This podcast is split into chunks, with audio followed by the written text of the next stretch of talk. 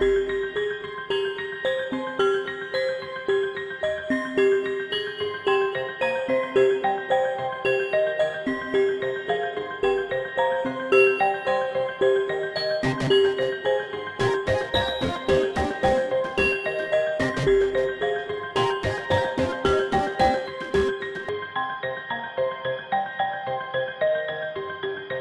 hafta kaldığımız yerden örnekleriyle psikolojik gerilim konuşmaya devam ediyoruz. Evet. 1898 e, Henry James'in The Turn of the Screw yani yürek burgusu. Mesela burada da e, psikoloji gerçekten ön planda. Şimdi bu birebir bence Freud'dan önce psikolojiyi alıp hiç kimse daha adını bunların vermemişken, kullanmamışken, düşünmezken bile detaylı bir şekilde insani tepkileriyle filan veren eser olma ihtimali var bunun.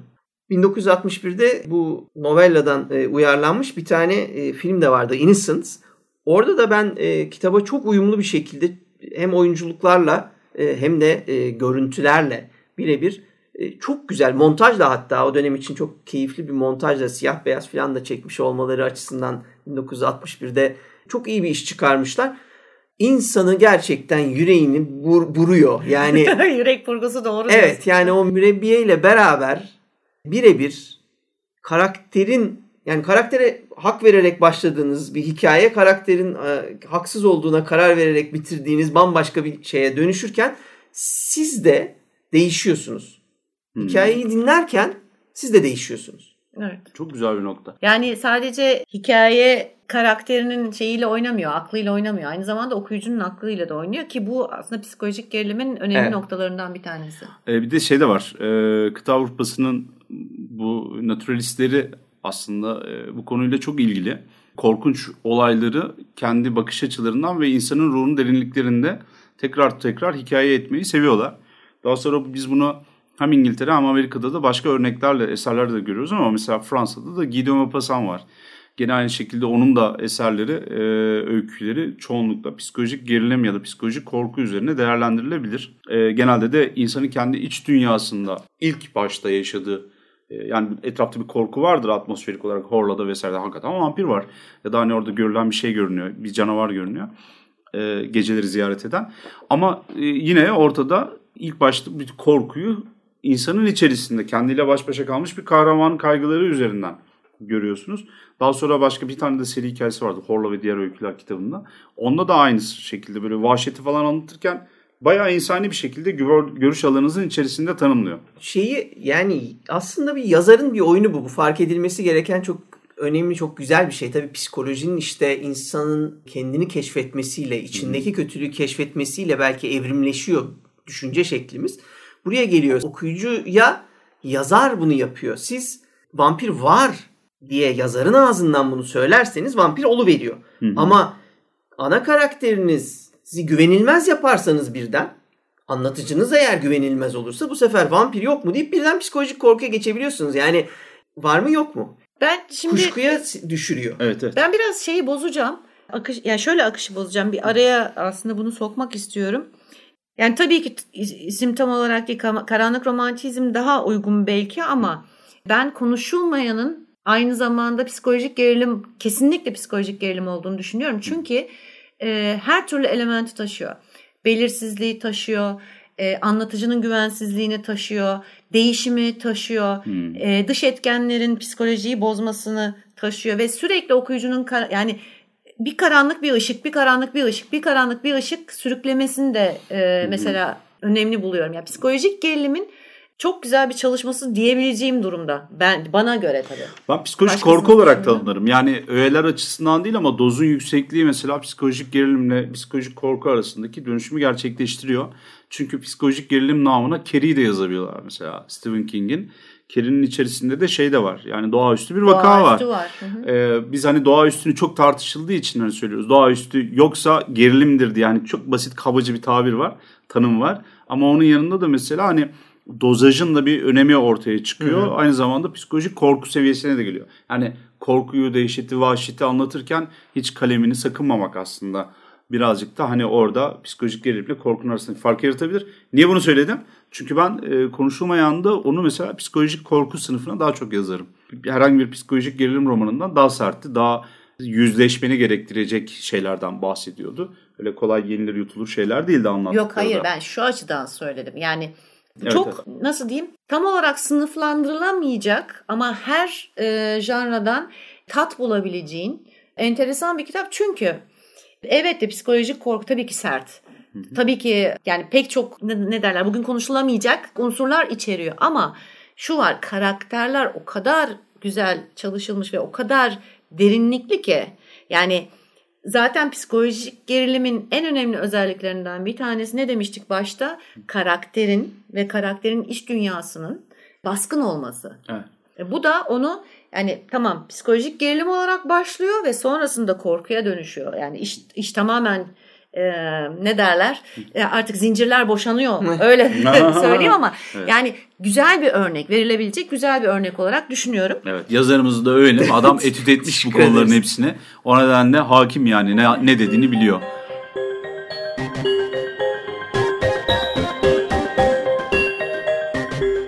Şimdi tekrar şeye geri dönüyorum. Gotik tarzın yani gotikten uzanan kökeni devam ediyorum.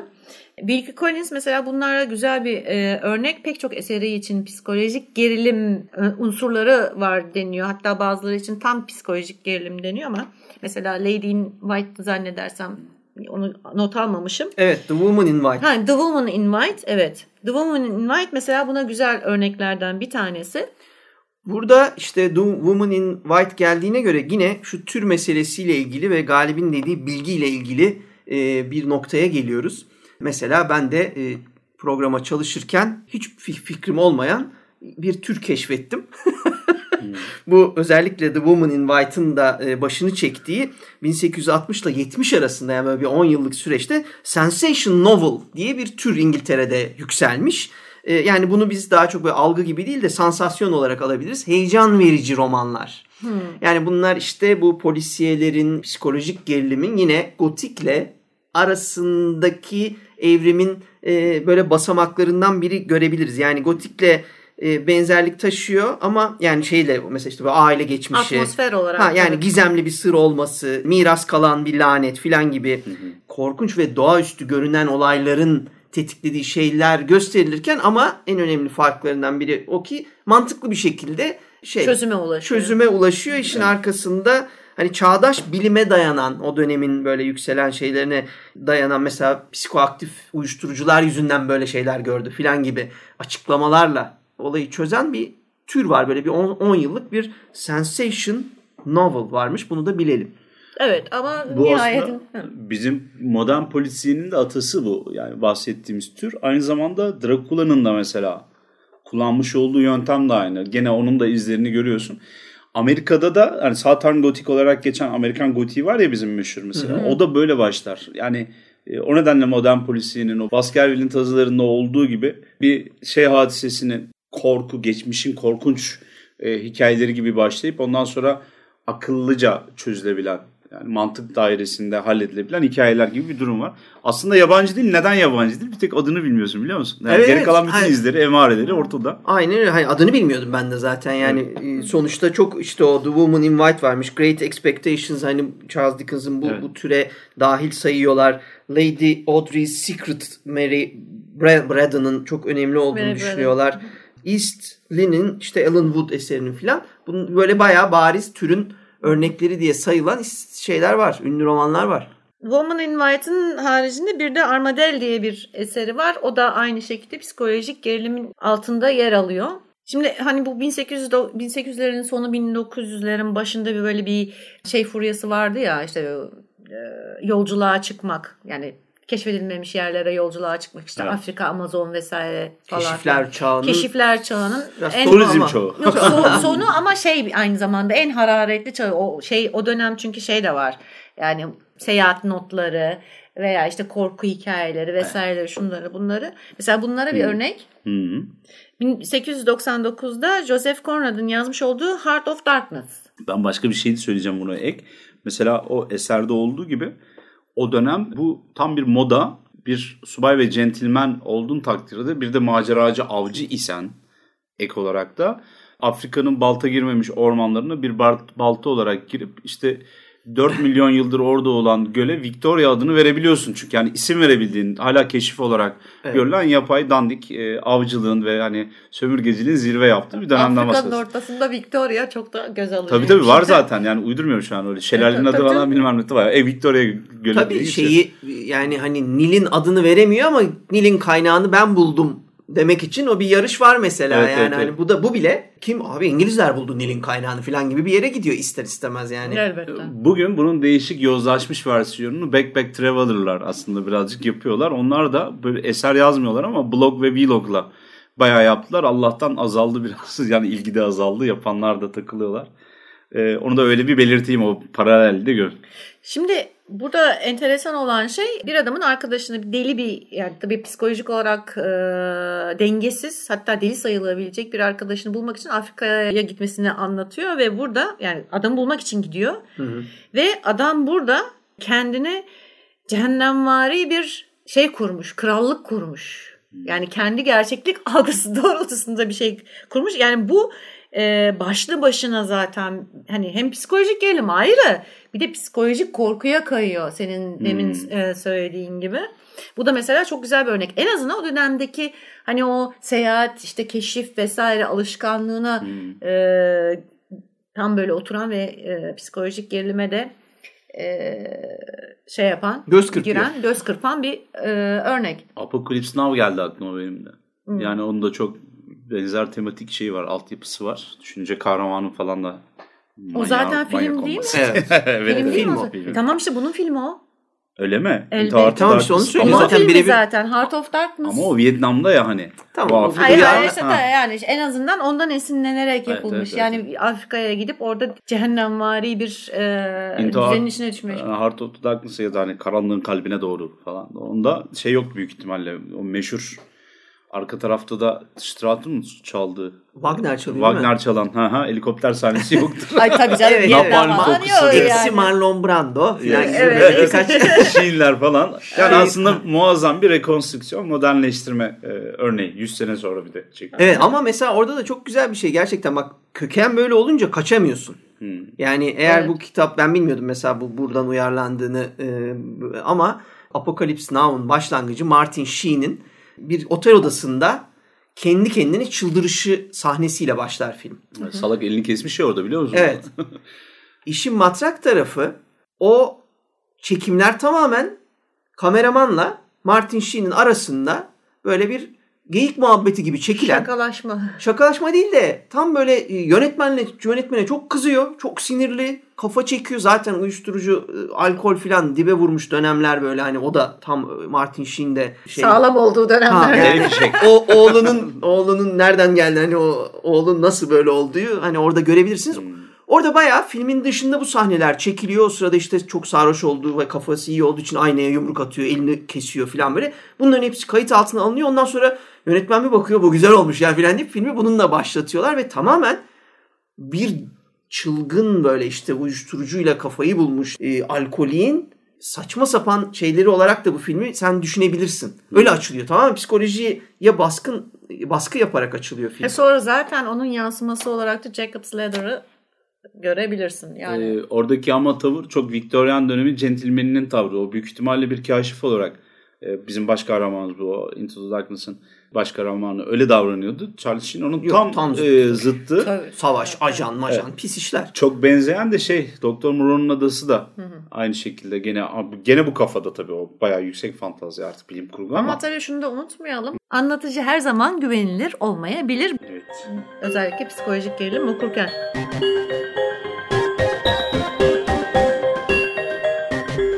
1914'e geliyoruz. Artık 1900'e geçtik. Uttermost Farthing denilen bir eser var. Ray Austin Freeman adlı bir yazarın. Şimdi burada mesela bir doktorun yani aynı zamanda sadece doktor değil profesör ve antropoloji profesörü falan yani öyle e, bir adam. Burada başta bahsettiğimiz şu intikam hikayesi var ya mesela daha öncesinde de gördük muhakkak ama burada çok önemli bir nokta. Hı hı. Çünkü adam 20 yıl boyunca kuruyor bunu.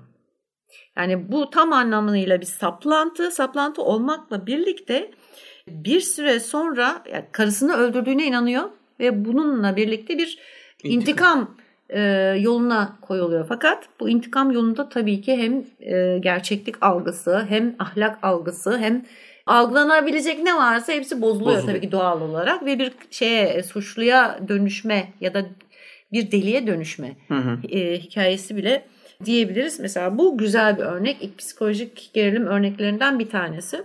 Bu eserler devam ettikçe benim aklıma hep şey geliyor. Zaten ilk notlarım arasında vardı. Ee, aslına bakarsak işin içerisinden insan ruhunu bu kadar derinlikle ele alma kısmını çıkartırsak geriye Poe kalıyor e, psikolojik korkuda diye düşünüyorum. Hı hı. Poe ilginç bir şekilde çağdaşların hepsinden daha ileri bir vaziyette insan ruhunun karanlık tarafını o dehlizlerini tanıyan bilen bir kişiydi. Ama yine de zamana karşı bir yenilme durumu var. Onun başlattığı yolda çok daha ileriye giden o psikolojiyi tanımlayan insanların yanında e, geri kalıyor. Ama, Ama yani kökende de duruyor bir Ama kocaman. Değil, de duruyor, evet. Tabii yani, bu bahsettiğin onu... Telltale Heart mesela atıyorum ya da hani e, Black Cat. O ya da Mask of the Red Dead. Mask of the Red Dead gibi aynı şekilde. Yani o da mesela e, önemli o psikolojik gerilim unsurları taşıyan hikayelerden bir tanesi. Tabii e, Mask of the Red Dead aslında e, zorlu ya da hani cehennemvari atmosferiyle ee, daha çok hani o korkuyu başlatan, yaratan, çağrıştıran şey. Ama bir sürü o Telltale Heart'ta ondan sonra tabii, e, Kara, Kara şeyde, Kedi'de. Kara Kedi'de, Kara Kedi'de direkt zaten. Evet, ya da hani evet. e, zeminden gelen sesler miydi? Neydi? Öyle bir öyküsü daha vardı galiba. Ondan. Ya da aradaki o kalın kitabı düşünün. İtekin'in baskısı. Oradaki öykülerin %70'inde bu var e, psikolojik korku olarak görebiliyorsun. Tabii tabii karakterlerin neredeyse hiçbiri güvenli değil. Başta evet. anlattığı şekilde gelişmiyor olaylar. Mutlaka bir sorunları var. Biz bunu hikayenin gelişiminde öğreniyoruz ve çoğunlukla da olay zaten bir cinayetle, bir vahşetle son buluyor. Sonuçlanıyor. Evet. Ya da başlıyor Morg Sokağı'nda olduğu gibi. Ee, başka kimi çağrıştırdı? Lovecraft, Lovecraft, değil mi? Ya, Lovecraft, evet, kozmik korku olmasa direkt söyleriz yani bunu ama bilmiyorum. Tabii yani Aslında şey yabancıyı yabancıyı koyabilirsin yani bence evet, evet. aynaya bakıp da canavar görmek yani Onun hani hiç de e, yani orada sonuçta gördüğü şeyin canavar demesi diyor olması biz karaktere artık hiç güvenemiyoruz ki evet. o canavar derken ne kastettiğini bilmiyoruz bir tanım yok zaten. Yani, yani kendini tanımlayacak bir şey evet, yok. Yani, yani o tamamen bir insanın psikolojisiyle çok net anlatılabilir. Benim de en sevdiğim öyküsüdür. Gerçekle ala şeyi e, bağı Bağı. koptuysa zaten e, o da bunu anlatmayı çok sever. Ki aynen öyle. O da çok belirgin bir e, motif. Hı hı. Gelelim 1930'lara. Yani ben çok oyalanmıyorum çünkü o kadar çok eser var ki e, en önemlilerini yani içinden en azından bazı örnekler gösterebileceklerimizi e, seçiyorum. Daha sonra zaten biz bunun altına ben kaynak kaynakları şeyi ekleriz. Tavsiye okuma listesi de ekleriz. Böylelikle siz de yararlanırsınız. E zaten aslına bakarsan e, önemli olan noktalarını söyledik, elementleri tanımladık. E, karşınıza çıkan evet evet bir sürü yerde bununla zaten e, insanlar ha bak bu bu diye o bağdaştırmayı yapabilirler gibi geliyor bana. Daphne de Maurier'in yazmış olduğu Rebecca 1938. Hı hı. Mesela bu e, gerçek bir psikolojik gerilim. Hı. Çünkü yani polisiye evet hani polisiye olduğu bir e, yatsınamaz ama işin içinde bir akıl oyunu var. Gerçekten bir akıl oyunu var ve e, bu akıl oyunu karakterin gerçeklikle yani gerçekle hayal arasında gidip gelmesine sebep oluyor ve karar mekanizmasını bozuyor. Hmm. Yani gerçek kimlik kimlik şeyine giriyor, bunalımına giriyor yani hmm. böyle bir e, etkisi var yaşadığı şeylerin ve bu yaşadığı şeyler aslında ama başkası tarafından e, tasarlanan şeyler. Şimdi mesela demiştik ya başta evet hani kişi aslında deli olmayabilir. E, psikolojik olarak gerçekten bozuk olmayabilir ama güvensizlikleri vardır veya geçmişte yaşadığı travmalar vardır. Bunlar tetiklendiği zaman da kimlik sorunu yaşayabilir diye. Yani paranoyak olmam biri tarafından takip edilmediğini anlamına gelmeyebiliyor değil mi? Aynen öyle. Aynen ya öyle. Da aklın, İşin bu tarafı var. Yani aslında çok zarar vermeyecek bir şeydir. Ya da hani e, travmayı görmezden geliyorsundur.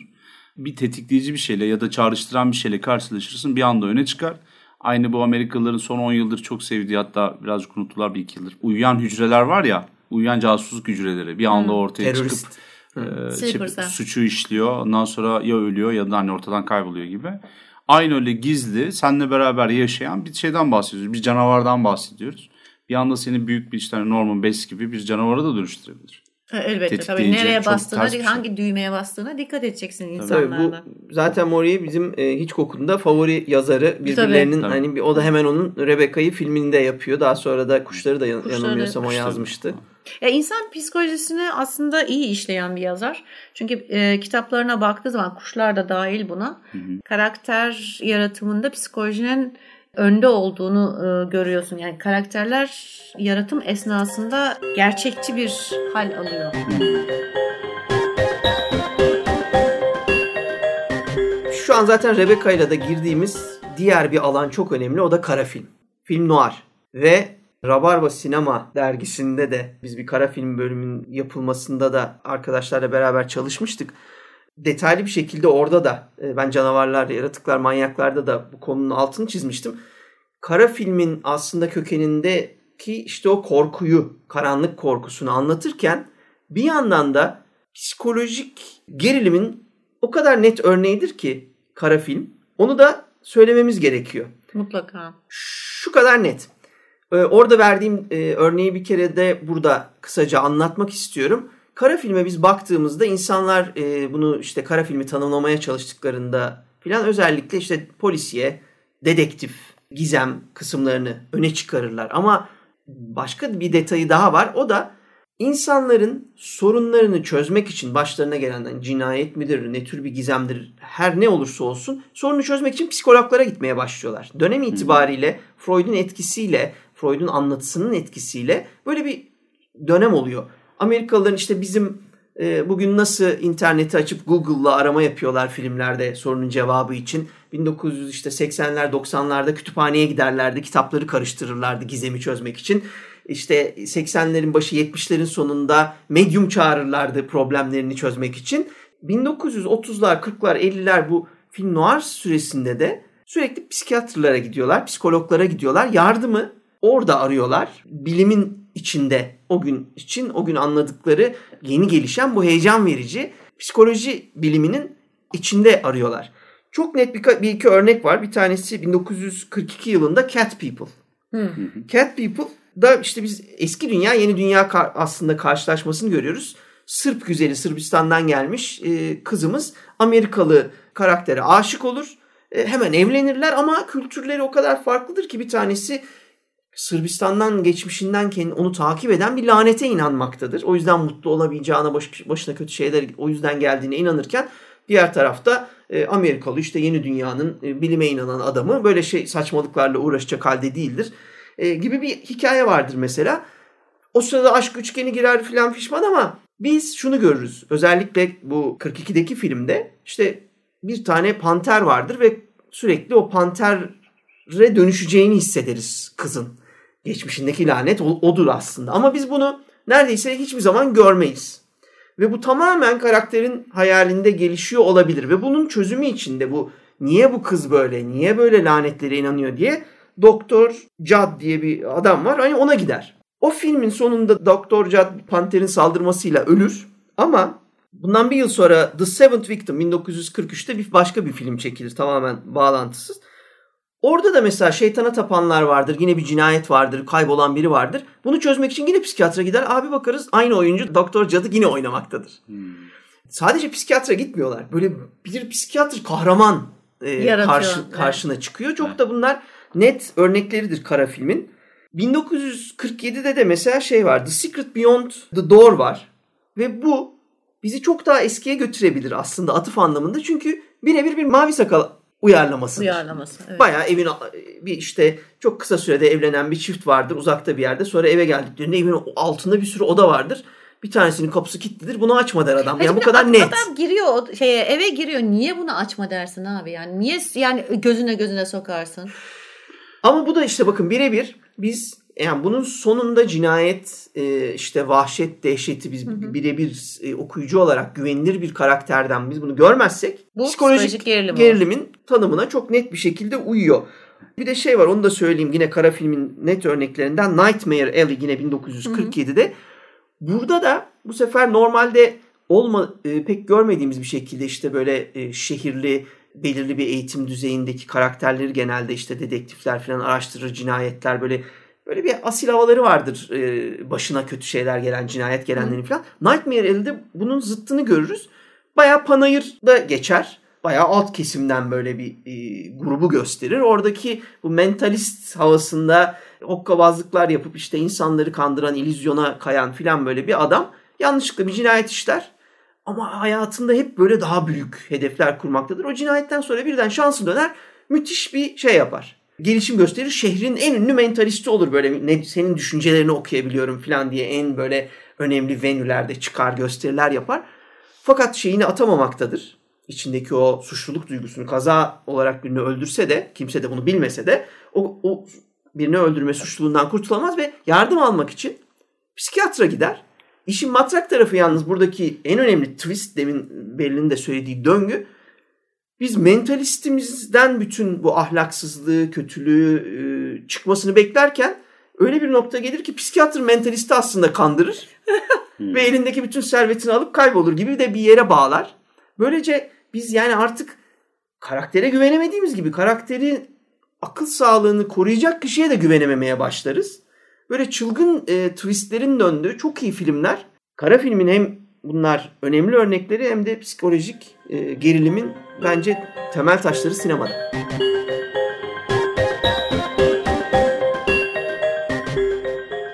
Şimdi psikolojik gerilimin zaten bir başka özelliği daha var. Ee, mesela ben araştırırken çok yer var öyle şey. Psikolojik gerilim yazmak istiyorsanız şeyi burada, reçetesi burada. İşte şu şu şu maddeleri şey uyarsanız psikolojik gerilim yazmış olursunuz falan filan. O kadar çoklar ki hmm. yani artık başımı alamadım hepsini kapadım. Çünkü hani tamam okey. E, hepsi e, e, temaları vesaireleri cartları curtları özelliklerini işte nereden geldiğini nereye gittiğini nasıl olması gerektiğini falan filan söylüyor ama bunlar e, işte hani ne derler para çekmek için yapılan numaralar. Bir tanesinde rastladım. Bu doğru bir tespitti. Twist twist twist. Döngü döngü döngü diyor. Şimdi psikolojik gerilim elbette döngü içeriyor. Yani bu önemli içinde soslarından bir tanesi. Yani bir, bir döngü muhakkak oluyor. yani olayların beklediğin şekilde gelişmemeye Çünkü seni zaten psikolojik olarak yoruyor. Yani o dümdüz gitse de o bile senin için döngü olacak. Yani aslında bunların hiçbiri yoktu. Yani ne anlattıysa aslında oydu diye çıksa bile sen başka bir şey beklesen bile o bir döngü olacak. Evet. Çünkü psikolojik gerilim zaten özelliği bu. Senden oynuyor, zihninle oynuyor. Ama böyle twist twist üzerine twist twist üzerine yani e, psikolojik gerilim olması için illa 7 tane 8 tane twist'in hani olması gerekmiyor. Çünkü bunlar yorar. Gerçekten güzel bir şey. Hani twistlerin olabilir. Okey. Yani anlatıcın güvenilir değil zaten. Yani bir anlattığı şey başka bir tar- biri tarafından, başka bir karakter tarafından yalanlanabilir. Ama bu, bu adamın bahsetmiş olduğu yani sırf serseme çevirmek için, okuyucuyu serseme çevirmek için ya aptal yerine koymak için yapılan şeyler bunlar ki okuyucu asla aptal değil. Evet bizim yani genel olarak korku filmlerinde sürekli jumpscare'ın hani karşısında bir başka, olmamız gibi bir şey. Ama şey var yani döngü var ve döngü psikolojik gerilimin sosu ve olması gereken bir şey zaten. Yani döngü varsa seviyorsunuz o kitabı. Ya artık bunu kabul edelim. Ama bu illaki yani sizi böyle yerinizden zıplatacak, tavana yapıştıracak bir şey olması gerekmiyor gerçekten akıllıca ve gerçekten hani romanın e, anlattığınız hikayenin amacına uyacak bir şekilde yaparsanız bu zaten insanı rahatsız etmiyor. Ya ben bu psikologlara takıldım. Şimdi bizim de e, Türk sinemasında özellikle Kent Soylu'nun e, taklit vasıtasıyla belki birazcık da aldığı, çok da içselleştirmediği belki ama e, yazdığı takdirde daha havalı görünen bazı şeyler var. Bu değerlerden bir tanesi de o psikoloğa gitmek. Hı. Şimdi e, Giovanni Scognamiglio'nun e, sinemadaki önemli rollerinden bir tanesi de 1981 tarihli Bülent Ersoy'un e, Yüz Karası filminde bir psikolog canlandırmasıdır. Evet. Psikoloğun adına bakıyorsun mesela sinema künyede bir psikolog yazıyor. Direkt orada da Gio'nun da oynadığı bir şey vardı danışılan. Bana hayatınızı anlatın lütfen e, psikoloğu vardır. Çünkü hmm. yani bu psikolog hadisesi aslında olayları bir mantık dairesinin içerisine yerleştirme çabası ki siz bu vasıtayla insanları anlayın, algılayabilin. E, Türkiye'de psikolojik korkuyu biraz daha masalsılıkla harmanlarsak arada polisiye diye geçiyor söylüyoruz ama mesela Gul Yabani eserini tekrar orada başa yazabilirsiniz. O da çünkü korku öğeleriyle başlatıp iyice yorup yorup yorup tabii evet. masalsı olduğu için biraz eğlenceli kaçtığı için yer yer. çok fazla ciddiye almayız ama sonuç itibariyle çok ciddi E, Tabii bir gerçek kahraman hayal üzerinden sorgusu anlatır. var zaten orada da yani. Tabii, Çok tabii. bariz. Atmosferi, canavarları, e, uzaklığı ve ıraklığı daha sonra işte Shirley Jackson'da vesairede de göreceğiz ileride 60'larda. Yapısı itibariyle gotiğin izlerini taşıyan, polisiyeye göz kırpan bir eser. Evet. Bu karmaşa da aslında e, Anglo-Sakson bir edebiyatın yaratmış olduğu bir alt türe Türk dokunuşları yapıyor olması aslında Gülpınar'ın da. Gene de ben şeyi düşünüyorum. Tabii ki hani e, psikoloğun, psikiyatrın ki bu son dönemde zaten kime sorsan muhakkak bir şekilde ihtiyacı oluyor. Yani bu dönemde ihtiyaç olmaması mümkün değil.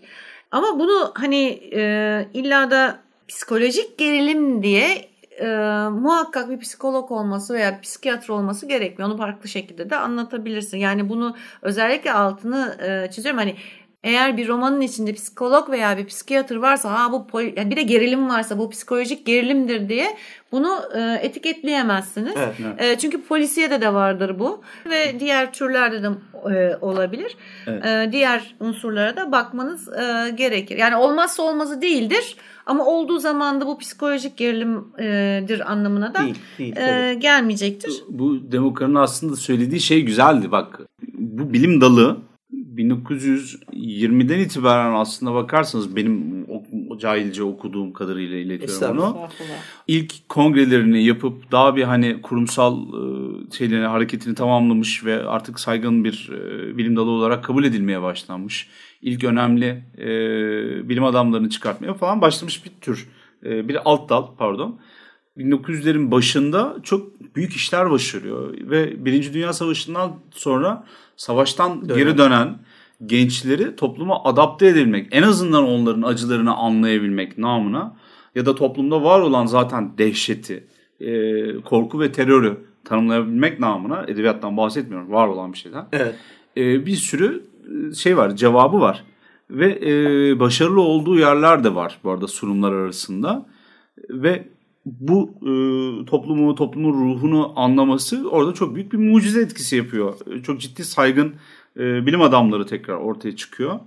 İşte gördüğümüz yerde de bu aslında. Yani e, sihirli bir bilimden bahsediyoruz. Hani bugün Google'da öyle ya hani bir şeyleri veriyorsun çünkü o çözüyor.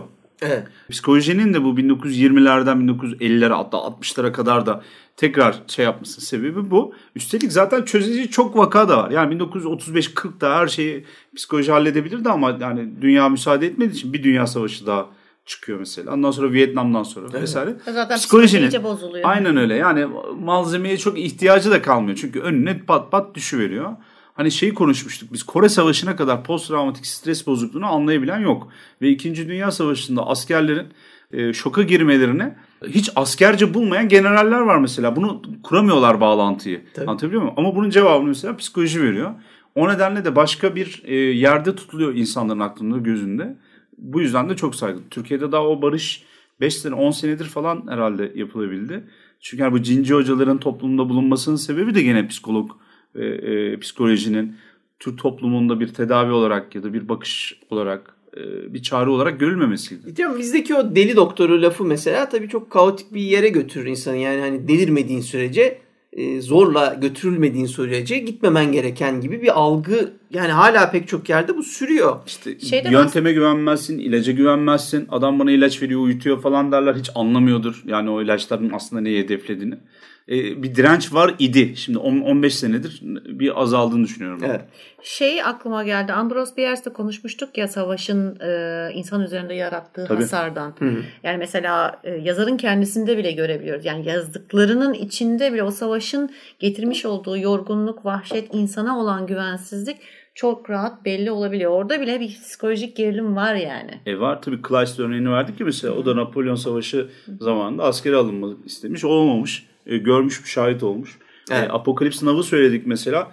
En temel dürtüsü bulunduğu set itibariyle göze soka soka Vietnamlı yani. Düşünebiliyor musunuz? Niye hani e, Victorian çağın son günlerini konu etmedi kendine set olarak almadı? Evet. E E çünkü orada çok daha büyük bir psikolojik bir Tabii malzeme var. yakın dönemin çok İzleri. daha algılı Evet. insanları yani hani sonuçta savaşa gitmiş olanların izleyebileceği bir filme dönüşüyor. Tabii tabii. Gitmekte Tabii ki. olanların hatta. Hatta hatta şimdilerde Afganistan'da vesaire falan Hmm. onlar mesela onlara dair e, filmler de var. Evet. Bu geçen gün Yediler onu bitirdiler o. 2007-2014 arası. E, ama İki şimdi tane de hala Oscar verdiler ya. hala var.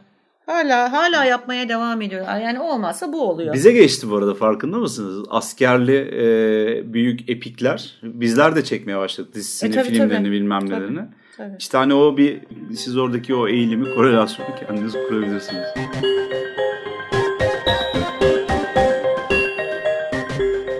Şimdi 1952'de Jim Thompson'ın The Killer Inside Me var. Önemli örneklerden.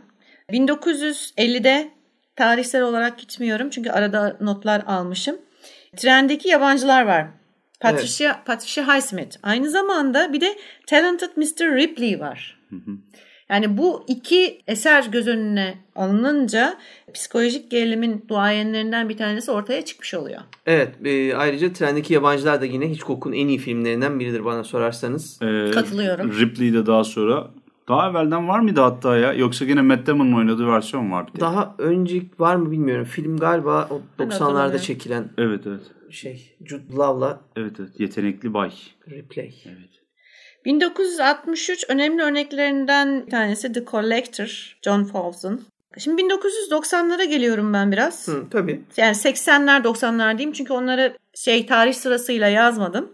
The Red Dragon yani Thomas Harris ve Thomas Harris'in Evet. Hannibal için İyiymiş, yazmış olduğu evet. romanların tamamı psikolojik gerilim e, olarak sınıflandırılıyor. İçinde Yani psikolog korku- var. İçinde psikolog, içinde psikolog ama psik- yani tabii insan psikolojisi var. Tabii. Ve sadece kötü adam değil aynı zamanda kahramanda da bozukluklar var. Tabii.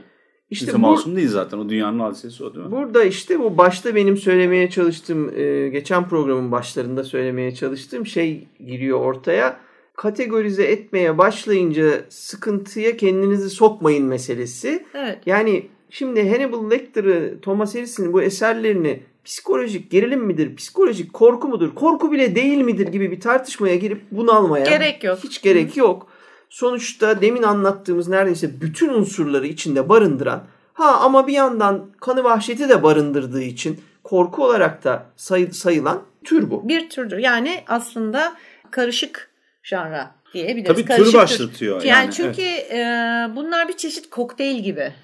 Yani içinde her türlü tadı bulabiliyorsun. Psikolojik gerilim de var içinde, korku da var içinde, polisiye de var içinde ve anılar da var, hatırat da var. Böyle de bir durum var Bir yani. de modern çağdaş bir hikaye o da. Yani çağdaş dünya edebiyatı da sayılabilir. Yazıldığı dönem itibarıyla izler de taşıyor. Yani öyle şey değil. Ee, sadece tek bir tür, tek bir şey olsun diye yazılmış bir iş değil. Evet ve o ilk kitap Red Dragon'ın mesela The Manhunter diye e, bir filmini çekiyorlar. 1986. 86 değil mi? 1986'da Michael Mann mesela çekiyor. e, Benim Hannibal adamımdır ya. Lecter Hı. ve Will Graham'ı e, ilk e, sinemaya o aktarıyor. O, o da tam neredeyse mesela psikolojik gerilime çok daha uyar. Daha sonra Silence of the Lambs e, ile e, Evet. Anthony Hopkins'in serisi filan biraz daha psikolojik korkuya e, kaydırılırken bu Manhunter'ı özellikle daha psikolojik Gerilim gerilime koyabiliriz. Şimdi tanıdık birine e, geliyoruz. 1977 The Shining. Bu tamamen hani biz korku evet korku. Yani açısı Shining- korku diyelim. Evet. Evet The Shining korku. Fakat bu arada Stephen King demedim galiba. E, bilmeyen olursa. ya bilmeyen olduğunu zannetmiyorum ama Stephen King'in Shining, The Evet, Shining'i cinnet diye de e, çevirdiklerini. Cinnet diye de çevrildi evet. E, bu bir korku ama şöyle bir şey var. İçinde psikolojik unsur- unsurlar var. Hem e, küçük kahramanımızın hem babanın hem annenin psikolojik sorunları var. Aynı zamanda gerçekle bağlarının e, koptuğu noktalar var. Doğaüstü muhakkak ki var. Ama e, psikolojik gerilim unsurları da bu e, eserin içinde rahatlıkla görülebilir. Ve yani yine biz şeyi kaçırmayalım. Siz bu kitabı eğer okuyucu olarak kahramana demin söylediğim gibi güvenmiyorsanız karaktere, anlatıcıya o zaman tamamen bir psikolojik gerilim ve psikolojik korku olarak da okuyabilirsiniz. Yani çünkü orada söylenen şey otelin bir ruhu var ise ya bunu söyleyen kim? Siz o kişiye güveniyor musunuz, güvenmiyor musunuz? Bunlara şahit olan kişilere güveniyorsanız bunun doğaüstü olduğunu söyleyebilirsiniz. İnatla hayır ben güvenmiyorum bunlar manyak ya bunlar deli böyle şeyler hayaller görüyor derseniz bu sefer e, psikolojik e, korkuya biraz daha çok e, gor falan da olduğu için belki girebilirsiniz. Evet kesinlikle katılıyorum buna. Mesela bir örnekte e, Misery gene Stephen King'in. Tamam. E, bu birazcık daha hatta psikolojik gerilime ve psikolojik korkuya yani psikolojik gerilimle başlayıp artık korkuya doğru e, kayıyor. Çünkü bir kapan mesela bu da önemli bir unsur. Psikolojik gerilimde kapan, e, klostrofobi ve çıkışın olmaması. Bottleneck. Belli bir noktada bottleneck. Darboğaz. Yani, evet Ha. darboğaz. Şimdi mesela Misery'de bunu çok rahat görebiliriz. Ortada bir psikolojik sorun var doğru. Bu sefer kahramanımızda değil sorun. Bu sefer kahramanınızı tutan kötü adamda sorun. Çünkü Kötü kadında. Kötü kadında hatta. Ve e, benim tüylerim diken diken eden bir e, eserdir bu. Evet, benim en sevdiğim e, kitaplarından biri gerçekten King'in.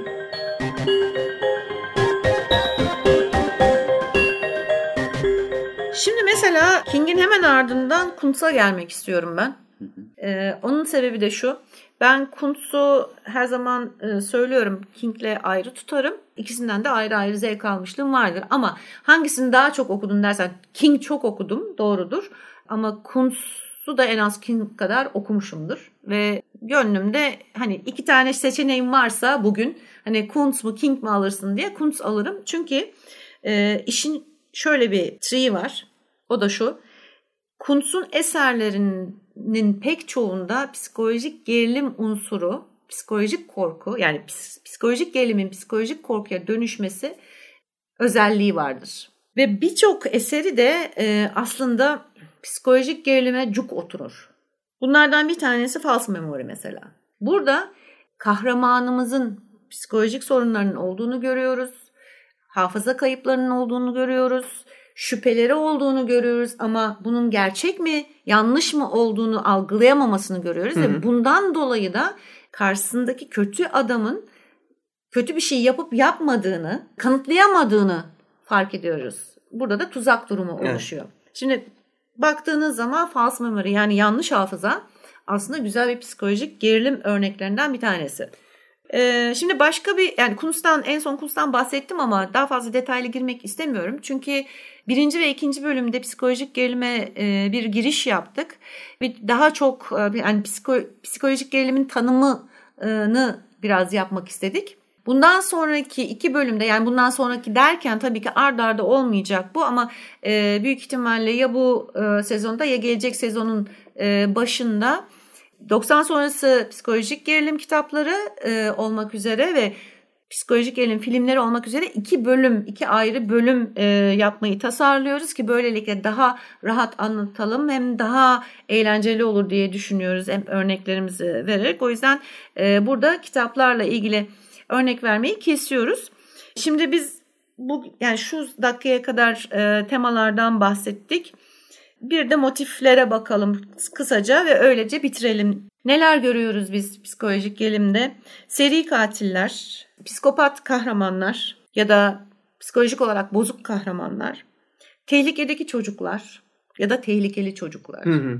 Görünüşte paranormal olan ama aslında gerçek açıklaması olan olaylar, intikam kumpası, takipçi psikopat düşman, psikolojik işkence ki bu gerçekten hemen hemen çoğunda görürsünüz. Hı hı. Eğer bir avcı varsa ve kahramanımızı avlıyorsa muhakkak bir psikolojik işkence söz konusudur. Yanlış yönlendirilen anlatılar ki başta da söyledik anlatıcı e, güvenilir olmayabilir. O yüzden temkinli e, yaklaşmakta fayda var.